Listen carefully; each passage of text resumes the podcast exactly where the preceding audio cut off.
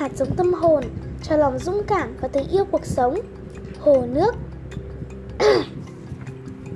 Nếu sống mà không mở rộng tâm trí, bạn sẽ thấy toàn những cánh cửa đóng kín.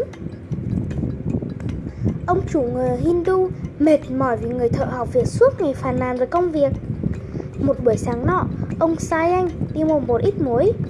Khi người thợ quay về, người chủ bảo anh chàng kém vui vẻ này bỏ một nhúm muối vào cốc nước rồi uống. Thế nào? Người chủ hỏi. bạn lắm ạ.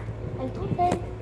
Người chủ không nói gì mà chỉ lặng lẽ dẫn anh đến hồ nước gần đó. Đến nơi, ông nói anh bỏ nhiều muối tương đồng vào hồ. Khi người thợ khuấy nước mắt vào hồ, ông chủ nói, bây giờ cậu thử uống nước trong hồ xem. Anh thợ làm theo lời ông. Cậu thấy thế nào? Ông hỏi sau khi chàng trai uống một ngụm nước hồ. mặt lắm ạ. Chàng trai nhận xét. Thế cậu có nên được vị mặn của muối không? Không hề. Lúc này, người chủ nhìn thẳng vào mắt anh thợ và nói Những phiền một trong cuộc sống cũng như muối. Tuy nhiên, lượng đắng cay của chúng ta nên tùy thuộc vào nơi ta đặt nỗi phiền muộn ấy. Và thế nên mỗi khi cậu đau khổ điều duy nhất cậu có thể làm là mở rộng nhận thức của mình về sự việc đó. Đừng làm cốc nước hãy trở thành hồ.